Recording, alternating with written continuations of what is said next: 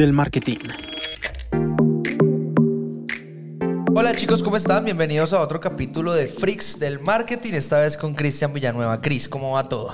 Bien, Juli, ¿cómo vas? Muy bien, Cris, aquí preparándonos porque el día de hoy vamos a hablar de un tema que preguntan bastante, que es bastante chévere de hablar, que es cuáles son las diferencias entre pautar en Meta o pautar en Google. ¿Qué opinas tú al respecto? Bueno, pues sí que hay bastantes preguntas acerca del tema. Yo creo que la primera que le surge a uno es si depende del presupuesto que tengamos disponible. Pero yo creo que lo primero que nos debemos preguntar es cuál es la oferta. ¿Cuál es la oferta y cuál es el objetivo de las campañas? Eso es cierto. Yo creo que hablando específicamente del tipo de presupuesto, en mi opinión, creo que conecto muy bien contigo y es depende de la oferta si divides el presupuesto para pautarlo en ambas plataformas, ¿no? Y eso viene diferenciado por varios puntos. El primero sería el tipo de usuario que consume tu oferta. Entonces, hay muchas personas que piensan que Google y Facebook tienen, o Meta en general, cuando hablamos de Meta, pues nos referimos a todo lo que es Instagram, a todo lo que es la aplicación de Facebook como tal. Pero entonces el tipo de usuario cambia. Entonces hay gente que dice que en Google la gente va más directo al grano y en Meta la gente está para entretenerse, ¿no? Sí, a veces también como que el imaginario es que de pronto en Google el usuario de pronto es más grande o tiene una edad mayor y que en Meta nuestro usuario es un poco más joven, ¿no? Un poco más joven, pero mira que es curioso porque realmente yo siento que no es así. Porque depende mucho. Ahora, cuando estamos hablando de Google y Meta, aquí nos vamos a adelantar tal vez un poco a un tema que vamos a tocar más adelante. Pero Meta como tal se divide en varias herramientas, como lo puede ser Instagram, como lo puede ser Facebook. Y para nadie es un secreto que Facebook es una aplicación que ha comenzado a envejecer, mientras que en Instagram tenemos un promedio de personas entre los 25 y los 35 años que son más jóvenes y que tienen como esa capacidad más de compra. Y no concuerdo tanto con ese pensamiento como general que hay, porque digamos yo he buscado cosas en Google y no soy de una edad muy avanzada. Claro, es verdad. Y por los canales, ¿no? que tiene cada uno. Exacto. Porque digamos en Meta también tenemos que tener en cuenta WhatsApp y todo digamos todos los socios que tiene desde Facebook. Sí, totalmente. Sin embargo, siento que hay mucha gente que piensa que cuando pauta en Google va a ir directamente por el tipo de usuario, ¿no? Porque la gente busca en Google Search en específico, porque ese es otro punto. Muchas personas creen que pautar en Google es solamente Google Search, que es como el motor de búsqueda, para explicarlo un poco más a fondo, donde las personas buscan dónde conseguir flores para regalar, ¿no? O flores en Bogotá, o flores en Lima, flores en Santiago, y te sale una lista de respuestas a esa pregunta y algunas están anunciadas. Entonces la gente piensa que pautar en Google es solamente esa opción de pauta que se llama Google Search o Google de búsqueda, pero no es así. Google es mucho más amplio. Entonces tiene Google Display, Google Discovery, podemos pautar en YouTube, podemos pautar en diferentes páginas web que no precisamente sean nuestra página web. O sea, pues se pueden hacer muchísimas cosas. Así es. Entonces yo creo que lo primero es como despejar todos estos imaginarios o falsas creencias que de pronto tenemos acerca de estos dos canales para ir más allá de cuál es nuestro objetivo detrás de la estrategia. Exactamente, y ese es un punto importante. ¿Cuál sería el enfoque de la estrategia dependiendo de si pautamos en Google o de si pautamos en Facebook? Y es que la estrategia puede tener ambas plataformas, pero en ciertos casos, es que no hay, ¿sabes qué pasa con esto? Que siento que no hay una respuesta 100% blanca o negra, sino que es un terreno muy gris, porque tú puedes pautar en Google si tienes un servicio, que sería como lo ideal, porque Google sirve mucho para recolectar leads o recolectar contactos que más adelante se convierten en compras, pero también lo puedes hacer en Facebook a través de campañas de clientes potenciales, por ejemplo, o colocando una conversión personalizada directamente en un botón en tu página web que lleve a un formulario. ¿no? Entonces creo que las personas tienen en su imaginario que Google sirve para unas cosas y que Facebook sirve para otras cosas, y aunque en términos muy generales sí, al mismo tiempo no, porque depende mucho de lo que decíamos al principio, depende de la oferta, ¿no? Y depende de la estrategia que puedas utilizar. Mucha gente cree que Google sirve nada más para las fases bajas de un embudo, ¿no? Para todo lo que es remarketing, ajá, para todo lo que es recompra, y Facebook para la parte de arriba, pero realmente ambas pueden funcionar para los dos. Sí, claro, nosotros podemos montar una campaña en display desde frío para, digamos, ampliar ese embudo y pues recolectar más público en frío. También lo puedo usar en remarketing. Exactamente. Y lo mismo pasa con Facebook, ¿no? Puedo tener tráfico o simplemente a mi perfil de Instagram o a mi página web sin necesidad de digamos, diferenciarlos de una manera más exacta, ¿no? O sea, hay bastantes variables a las cuales uno debe entrar a valorar. Exacto, y mira que hablando de variables, hay un punto que me parece bastante interesante cuando hablamos de Google y de Meta.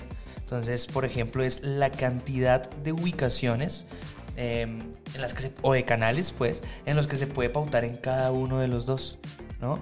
Y volvemos un poquito al mismo tema de que la gente cree que Google es solo search, ¿no? Hay un montón de cosas más, y al mismo tiempo Facebook también tiene muchas más. Sin embargo, aquí hay un punto importante, y es que Google tiene más ubicaciones para pautar que Meta. Sí, es cierto. Y eso es algo que mucha gente no conoce. Porque igual tú puedes pautar en Gmail, sí, ¿no? Puedes pautar en YouTube, puedes pautar en la red de display, que ¿qué es la red de display? Para pues, los que no saben, es el resto de páginas web en los que la gente quiera estar. Entonces, cuando entras a un periódico, a un medio de comunicación, a cualquier cosa online, vas a ver un montón, los que permiten el AdSense, que es como permitir que se paute dentro de tu página web, vas a ver un montón de publicidad de otras marcas. Y eso es increíble, y eso es algo muy potente que muchas personas que pautan en Facebook únicamente no conocen. Así es. Y pasa lo mismo con Facebook, bueno, con Meta, y es que hay muchos canales que todavía las personas no experimentan digamos, hasta su profundidad. Yo veo muchas campañas que solo se centran en ciertas partes del embudo y no le sacan el provecho que, digamos, se le puede sacar.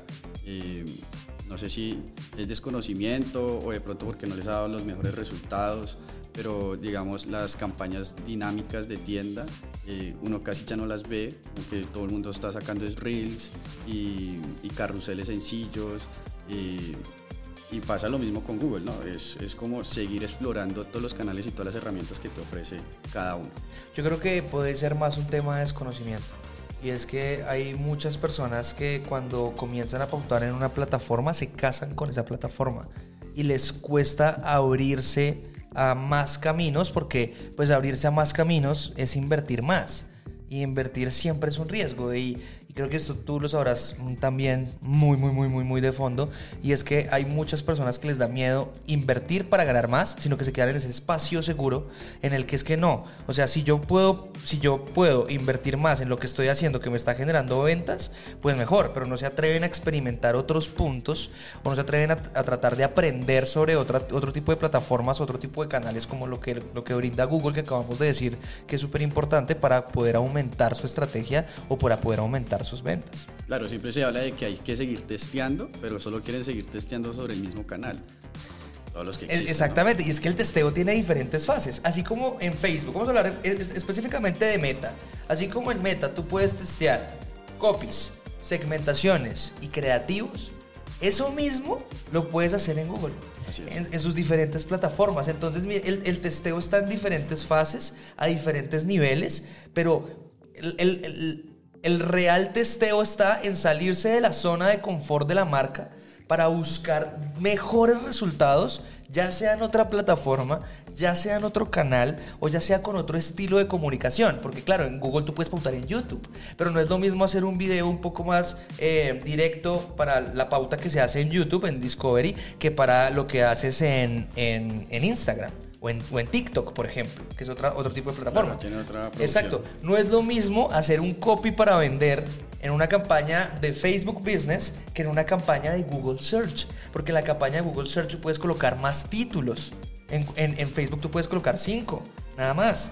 En cambio, en Google puedes colocar un montón de títulos. Y descripciones. Y puedes colocar 3 descripciones diferentes, ¿no? Y puedes jugar con los puntos de dolor de las personas de una manera mucho más directa. Entonces, creo que las personas se casan únicamente con una sola cosa, se casan siempre con una sola plataforma o siempre con una forma de pautar y se les olvida que el marketing es gigante. No, y también yo creo que lo evidenciamos hace poco, y es que en la red hay más desinformación de lo que realmente pasa, porque uno, no sé, busca como que dónde empezar a promocionar mi marca. Entonces, en muchas páginas te van a decir, no, es que Google es más costoso, no, es que Facebook tiene el costo por clic más bajo, que Facebook normalmente tiene más posibilidades de conversión que Google, pero pues realmente... está alejado a lo que nosotros hemos visto y lo hemos vivido con las otras marcas, ¿no? O sea, es simplemente de entender que siempre en el inicio del testeo de una estrategia no nos vamos a encontrar con los resultados de inmediato. Exacto, y mira que hablando de ese punto en específico nos pasó haciendo la investigación para este podcast, y es que los blogs comenzamos a encontrar y comenzamos a comparar de diferentes partes, de diferentes agencias que hablan de marketing, comenzaban a generalizar muchísimo los conceptos acerca de la pauta en Google y acerca de la pauta en Facebook, ¿no? Sí. Entonces, Google únicamente sirve para leads. A ver, es muy bueno para leads, nadie te va a decir que no, es muy bueno para generar contactos, pero ya hace un momento dijimos que Facebook tiene una campaña especializada en generar leads que se llama campaña de clientes potenciales. Así es. Entonces que Facebook únicamente se utiliza para la parte de arriba del embudo, y entonces porque Facebook te permite hacer unas campañas de remarketing específicamente a días o específicamente a ciertas acciones que haga tu posible cliente en Instagram o en Facebook, o que te haya enviado un mensaje por WhatsApp, y centrarlo en las últimas 48 horas o en los últimos 30 días, por ejemplo. ¿Eso no es una fase más baja del embudo? Entonces creo que ahí la gente se centra mucho en este tipo de cosas del testeo. O sea, se quedan muy cortas las personas. No, y es curioso porque entonces también encontramos que decían, en Google la gente busca y en Meta se entretiene, ¿no? Exacto, sí, total. Y siguiendo ese orden de ideas, entonces hay más probabilidades de compra si yo... paute en Google que paute en Facebook, y pues muchas veces no es así. O sea, también depende de la oferta que estamos manejando, y también qué tanto experiencia tiene la marca en la pauta, ¿no? No es, yo creé mi marca, nadie me conoce y voy a empezar de una vez con display. Es todo un proceso, es todo, digamos, un ecosistema que hay que saber llevar de una manera más controlada. Sí, eso sí es cierto. Yo creo que sí hay que tener como un paso a paso. En el momento en que se empieza a pautar, tampoco es pautar en todo lado. Aunque cualquier marca puede pautar en todas las plataformas, no necesariamente lo tiene que hacer. Que lo pueda hacer no significa que lo tenga que hacer.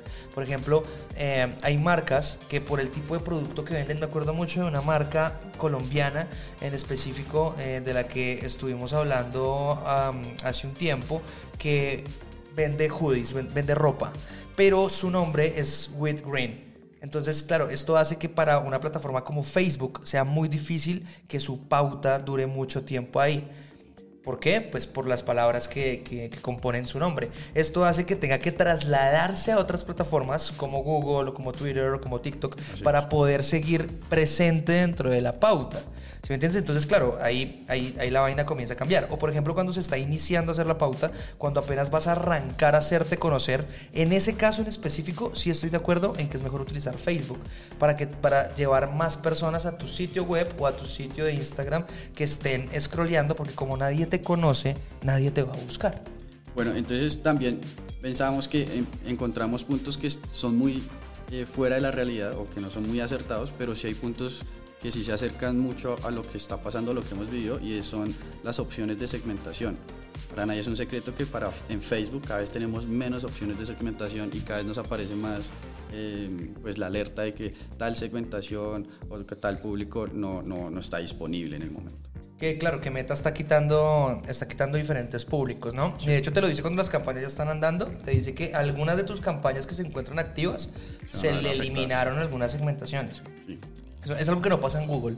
De hecho, porque claro, en Google también puedes segmentar, en algunas campañas puedes segmentar, como las campañas de Display o en las campañas de Discovery, puedes segmentar. No son los intereses tan profundos como los de Facebook, sin embargo lo puedes hacer y eso no sucede ahí. De hecho, antes estarías agregando cada vez más. Exacto.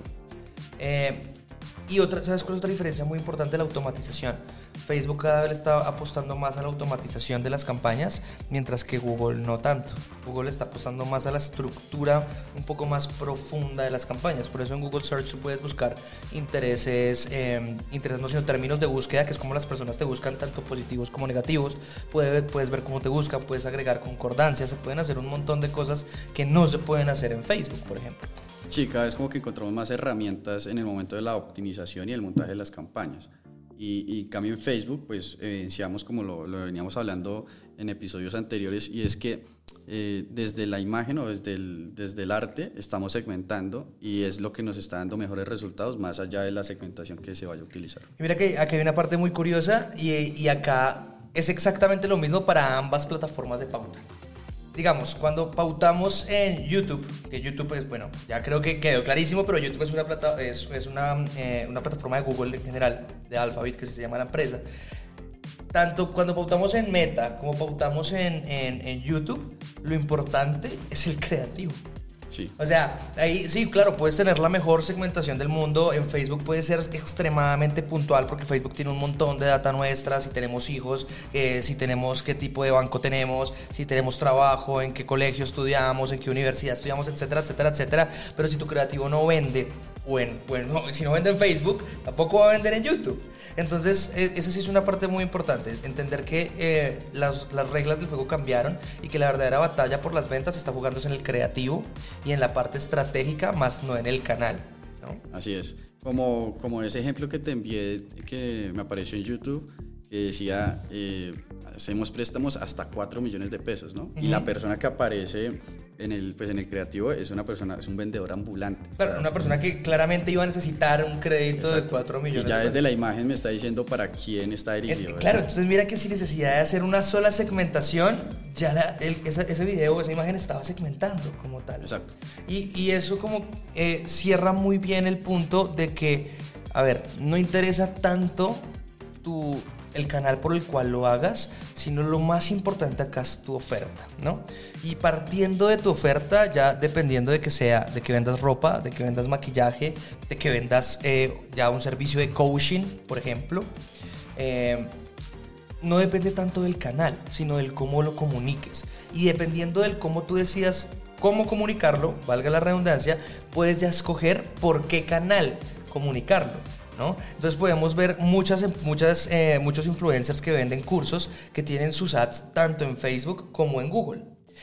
Muchas marcas de moda, por ejemplo Adidas, lo veníamos hablando. Adidas hace un montón de campañas en Meta, pero también tiene un montón de campañas en Display. Sí, mucho, ¿no? Remarketing en Display. Mucho remarketing en Display. Entonces, la respuesta como rápida de cuál de los dos puede ser mejor para pautar, Facebook o Google, es ambas. Sí. Realmente ambas, dependiendo de tu oferta, dependiendo de tu presupuesto y dependiendo de tu estrategia.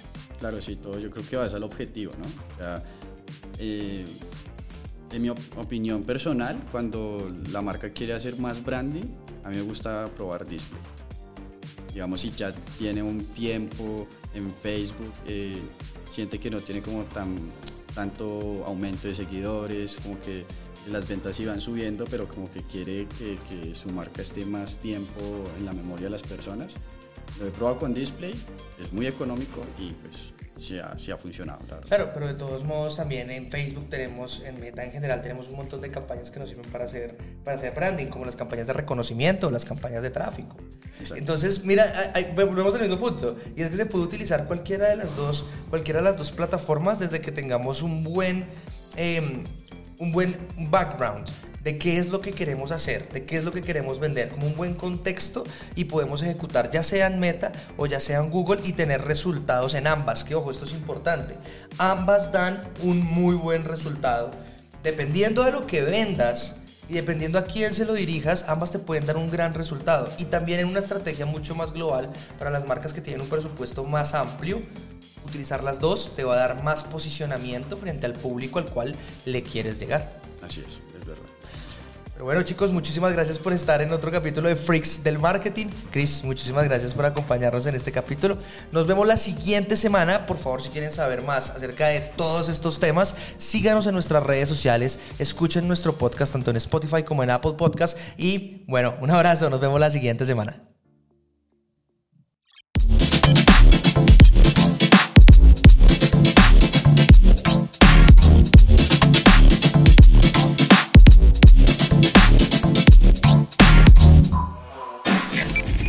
Freaks del Marketing.